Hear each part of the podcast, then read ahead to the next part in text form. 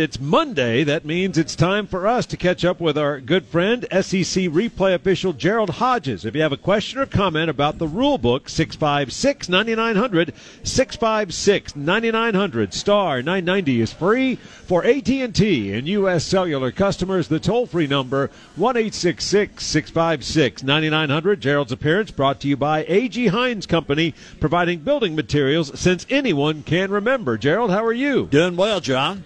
Jimmy, how are you today? Doing quite well. Yeah. Hope your travel went smooth this weekend. Well, almost smooth, but I, I didn't miss any flights, but it was up in the air figuratively. Yeah, and literally. And literally. well, no, that's the problem. It wasn't up in the air. It was, it was late. Boy, there was just a lot of rain that you either had to fly through or around. We wasn't it? flew over it coming back, and you could tell it. We were above it, but it was still a bumpy ride. They warned us on takeoff that we'd have to go through it. So, but uh, we made it. But I literally they had closed the door, boarding. Our pilots were late on the first leg, like 40 minutes late getting to the airport. Oh, yikes. And uh, fortunately, that airport only has two gates. So I get to Dallas, and they've got acres and miles. And so I had to go literally the other end of the airport, but I got on the plane. Well, glad to hear that. They shut the door right behind me. Always great to have you join us.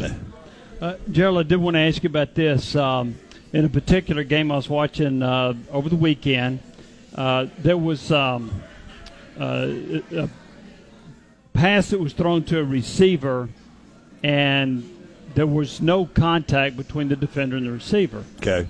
But 15 yards away, there was a defensive back that pretty much mauled the receiver. Uh, it wasn't holding, but he hit the receiver. Can you have pass interference on a ball that's not thrown to a receiver? Not really, uh, Jimmy. The pass interference has to be against has to be against an eligible receiver first of all. Also, it has to be a catchable ball, and you'll see every now and then you'll see an overthrown ball where you'll see a flag and one of the officials will throw the flag. He's watching the contact between the receiver and the defensive back, and the ball may be up in the tenth row of the stands. You'll see another official come over and say, "Hey, that was an uncatchable pass." Oh, now you can't have holding.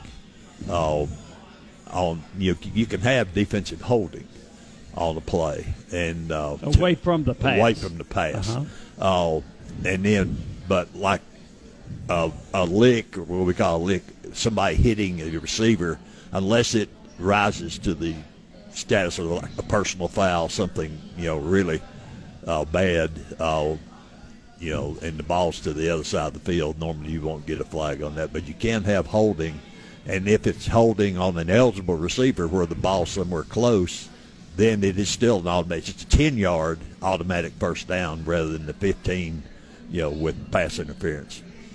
So you you ha- for pass interference, it has to be thrown to the receiver, but you could have holding 15 or 20 yards away, but you can't have pass interference. Right. 15 And or 20 the reason that being, you could have two receivers come off. Yeah. They may hold the primary receiver, and then the quarterback has to look somewhere else.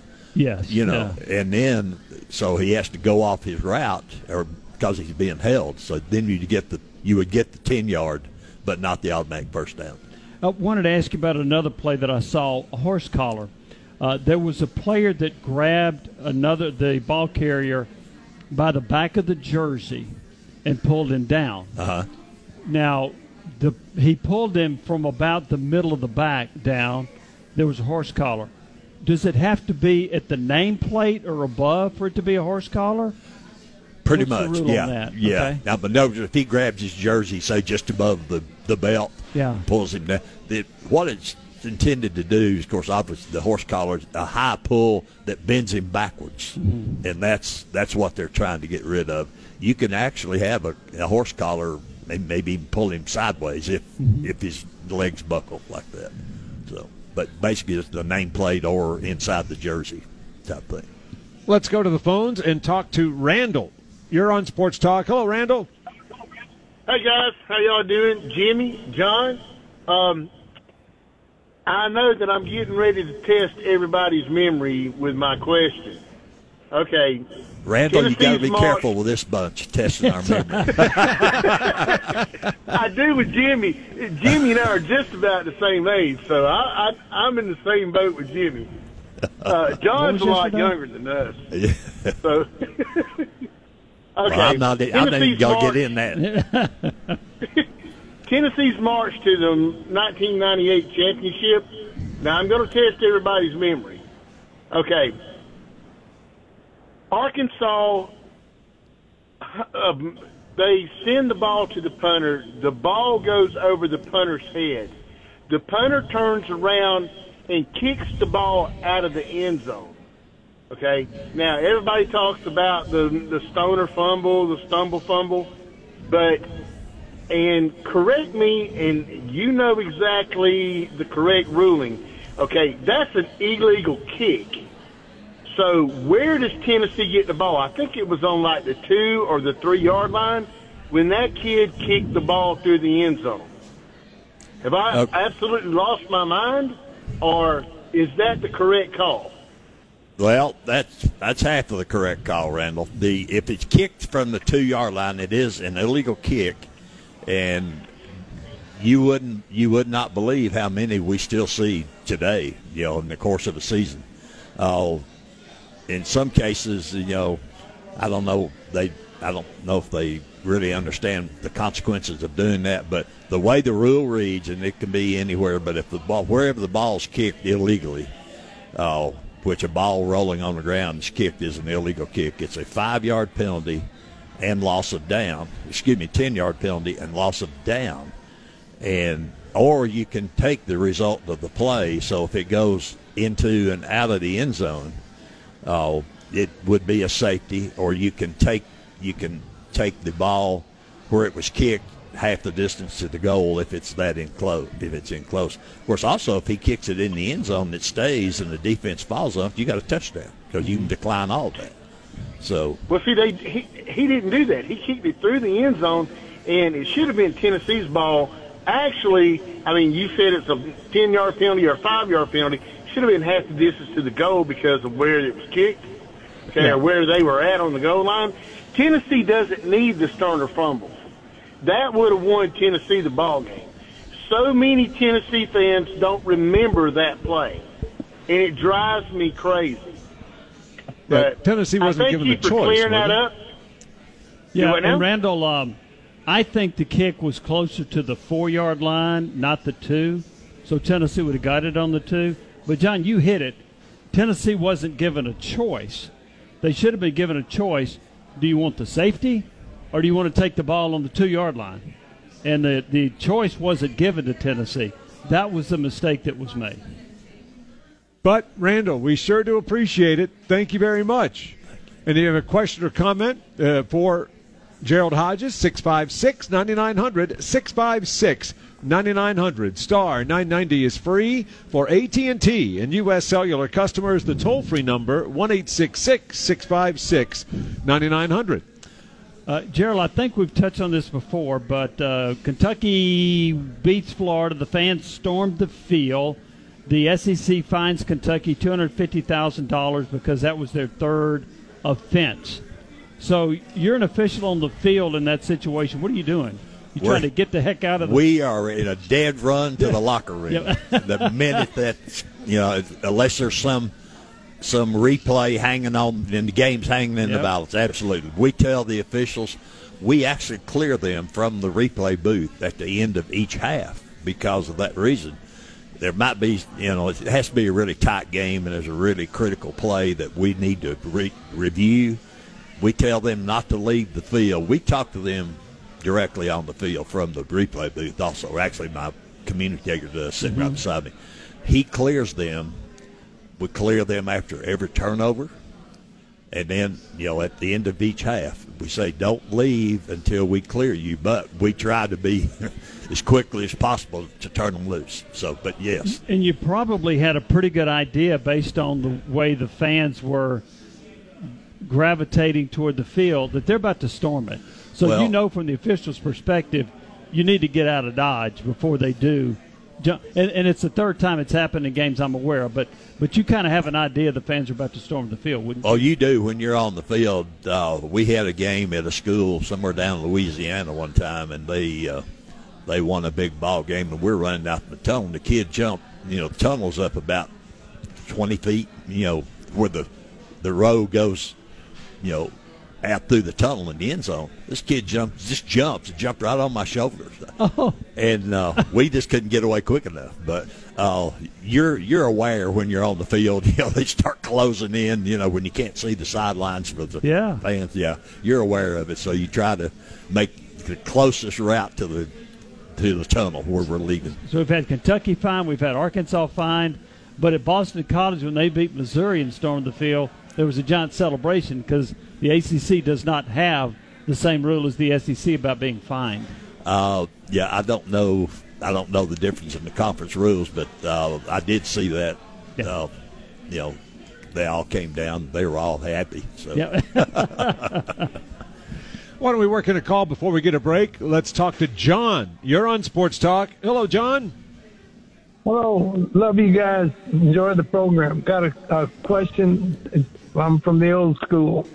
Concerns drop kicks. We've got a young fellow that can run the ball, and he can drop kick the ball through the field uh, through the goalpost. Is that still a, a field goal? And second of all, if the ball is kicked and a wide receiver say catches the ball, is it a touchdown? uh, you talk about on the kickoff, John?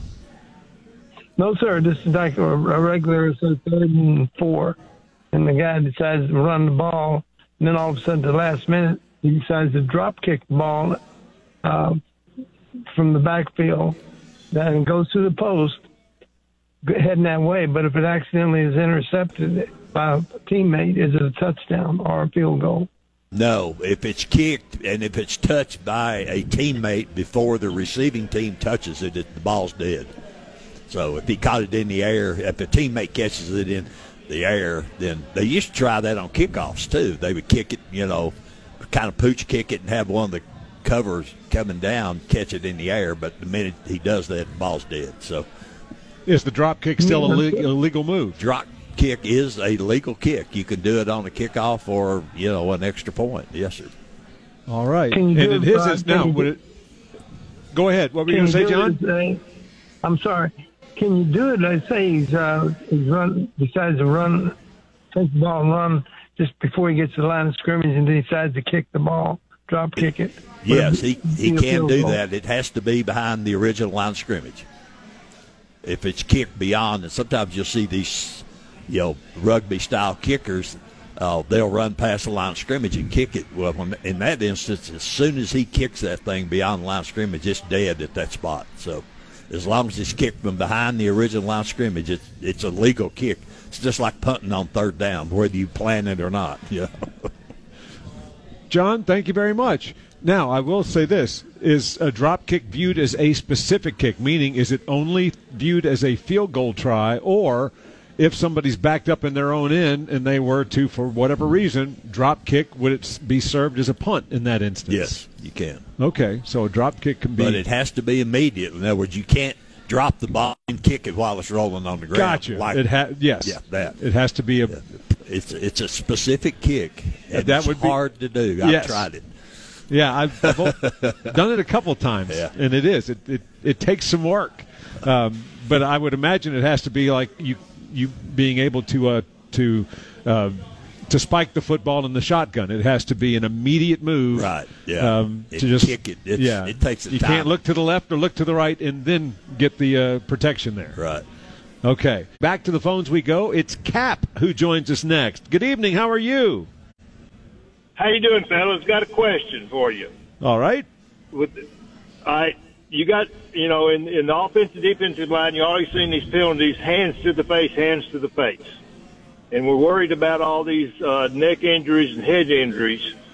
Now you got a 200 plus offensive back running down the field who can probably press at least 300 or more. Guy comes to tackle him, he puts that hand straight into his face. Is that not a concern?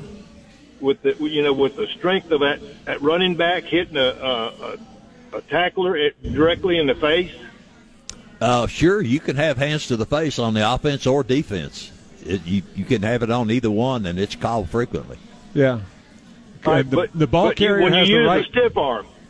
You can use the stiff arm, but you can't grab the helmet or keep it prolonged up under that up under the face mask, and that's where they're going with it. Right. I'm not talking. I'm not talking about grabbing the face arm, face mask. I'm saying you take your hand, you're running down the field, and you put it into a, uh, defensive man's face, just his helmet. Is that not consider? Did you not think that could really hurt a person with that stiff arm? It we probably could. Stiff arms are an effective weapon for running backs, uh, unless it's actually a blow. And so far, it's still legal to do. Uh, of course, also those uh, those a lot of those defensive backs with the weight and weight training they got, you know, their their neck is pretty strong. But where well, they really yeah, but I'm talking. I'm sorry. go ahead. I'm just talking about that direct blow to the head. A a, a offensive back running down the field, a direct blow to your head with that hand. They don't consider that could possibly, you know, be very harmful.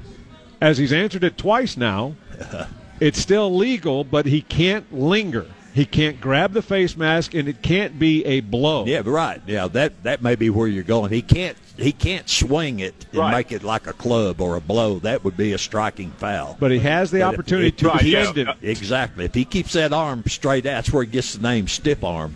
You know, to where he's not Okay. using it as a weapon. We've seen Derrick Henry But, uh, throw people off of him, but if he, he hit their helmet or their face, then that could be a penalty on, on a running It back would- yeah. if it's a significant blow. Right. Yeah, Melvin yeah. Gordon for the Broncos, running back, got flagged for a face mask yesterday for a stiff arm. Okay. Yeah, and it can happen. Yes, sir. And he hooked the guy's face mask to get that call. Right. All right. Cap, we appreciate it. Let's go next to JD. You're on Sports Talk. Hello, JD. Yeah, uh, that last uh, call kind of stole my thunder. It seems like if a if a defensive lineman just touches the offensive lineman's face mask, it's a it's a penalty. But if a if a guy stiff arms a guy, as what you call it does for Titans, and knocks them down, it's seems like he's creating more of a possibility for injury. But anyway, you answered that. My other question is, I watch football a lot, college and pro, and there'll be there'll be a, a discussion if a if a ball is placed, whether it's a touchdown or not. You know, it's so close. They'll measure it, look at it from every angle on camera they can find, and it, it it might be an inch, it might be a half an inch, and finally they decide that it's not a touchdown. And invariably, I won't say never, but it seems like ninety percent of the time they don't spot that ball within an inch of the goal line. It's it's a foot or farther back. Is there a rule that you cannot spot it that close to the to the goal line?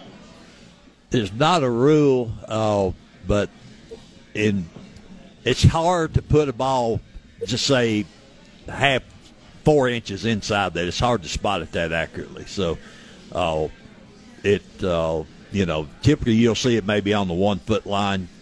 Typically the centers Yeah. come up and they'll they'll kind of roll the ball around and get it. You know, so it's going to move around a little bit before they ever snap it. So we try not to put it close enough that they roll it, the touches cross the goal line, but that, it's not wouldn't be a touchdown, but it'd be an illegal snap. So, uh, yeah, you know, they'll try to put it within about a foot, probably no more than that. Well, I, I've just wondered that because they go to such effort to declare if it's a go, if it's a score or not, and then they don't usually put it back where it was the ball was uh, advanced to. So Yeah, they wondered, they try okay. to yeah they try to get it close. Of course, the other thing too, then when you line up the shotgun, you know it's seven yards back as soon as they snap it, so that one or two inches on the goal line's not going to help much. Yeah, unless they're under center. Unless they're under yeah, center. correct. That's exactly right. Sure. Okay, thank you. Yes, sir. JD, we appreciate it. Let's go next to Sandra. You're on Sports Talk. Hello, Sandra. Uh, hello, gentlemen. I hope everyone's well. We Um, are. Thank Mr. you. Hodge, well, thank you, Mr. Hodge. when uh, the first um, time you were on this year, Jimmy was going over the new rules with you, and I believe I understood that um, every game was going to be reviewed after the the game was over, and it was going to be possible. Um, you were looking at hits, and it's going to be possible to get a targeting call, even um, if it wasn't called during the game.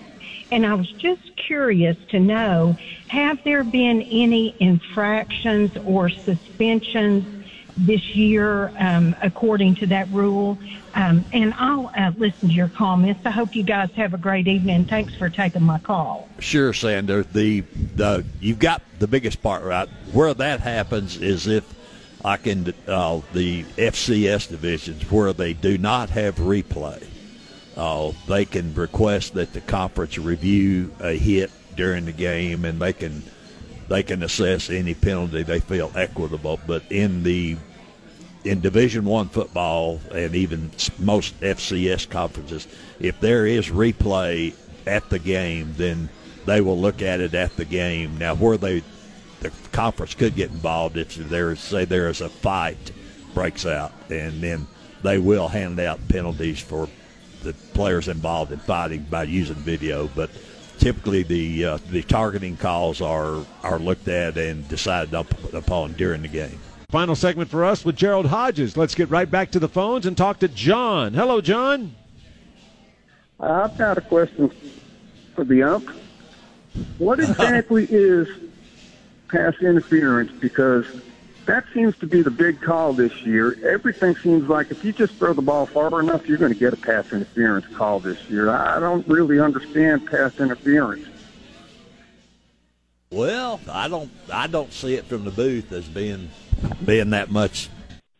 I think one thing you see is there's a lot more passes being thrown. Is one thing, so that that could run your. The the pass interference rules haven't changed. That you know it has to be. Uh, contact with an eligible pass receiver, and the ball has to be catch- catchable beyond the line of scrimmage. I mean, that's that's a real basic, you know, description of it. But uh, uh, I hadn't seen really any large uptick in it. But uh, there again, it could just be the number. You know, everybody's throwing the ball around quite a bit more. Now, I've watched a bunch of games, and it seems like that's the big call. Even pro, it's like are you going to let them play or not let them play? So I, I mean, I don't under, understand how many calls that they, they're making. Well, the the basic like rule that was my position. About. That was my position during on the when I was on the field, and the basic rule says that to have pass interference, you have to have an obvious attempt to impede the opponent, whether it's offense or defense. So uh, you can get tangle feet if two receivers are both looking back at the ball. It's a it's a heck of a call, but there's no intent, so there's no call. Yeah, I do think that uh, one thing that can be frustrating, and I I think it was in at least one game, and I'm sure more than one over the weekend, is that when you see contact from each side, and yet only the defender gets called for his contact when for instance, the receiver might have been the first to put a hand on the defender, and then the defender puts a hand on him, and then and he draws the penalty. It's it's tough. I mean, it really is. Yeah. yeah. You've got to decide which which of the contacts you really throws the opponent off stride or whatever, puts him at a disadvantage. I guess is the best way to say it. So, oh, uh, it's it's one of the it's one of the tougher calls on the field. And let's see if we can't work in a quick call from Jeremy before the end of the show. Hello, Jeremy. Hey, how you doing? Um, thanks for taking my call. I had a question about targeting, specifically like in the Tennessee Florida game. Um, there was a punt receiver or a punt. Um, yeah, it was it was uh, being recovered, and the the guy didn't call a fair catch until Tennessee player was within one step of him, and, and he had already, I guess, basically launched, and then got called for kick catch interference and targeting because he had launched for the tackle. I was just wondering, you know, it seems like kind of difficult to throw that hand up at the very last second. I know that receiving a punt's also difficult, but I just it's it's kind of you know at that moment how do you stop your momentum if you're already mid-air. You know, that's the I guess question I have, and obviously he had to sit out for that targeting call and lost the the rest of the game. Uh, yeah, we talked about this some last week, and we sure do appreciate it, Jeremy. Jeremy and, and as you pointed out, Gerald, you have protection and the opportunity to call for a fair catch until the ball arrives. Right. You can have you can have kick kick catch interference without having a, a fair catch signal. He has the right to catch that ball, but he, whether he signals or not. So He, he get- hit him before the ball was Yeah, caught. if you- If- before there was a fair catch or not. right. If So you get there deserved the early, penalty. exactly. Yeah. Right. Yeah. and then the penalty, of course, grew into targeting, Right. which was another matter all to itself. Right. But uh, hey, Gerald, we always appreciate it. Uh, thank you so very much. Hope you have a great week. I'll do it. I'm off this week, so Oh, even better. maybe, maybe that's better. Fair point. But anyhow, enjoy it. I'll do it. Uh, good, All right. Good to be here. Thank you. Yeah.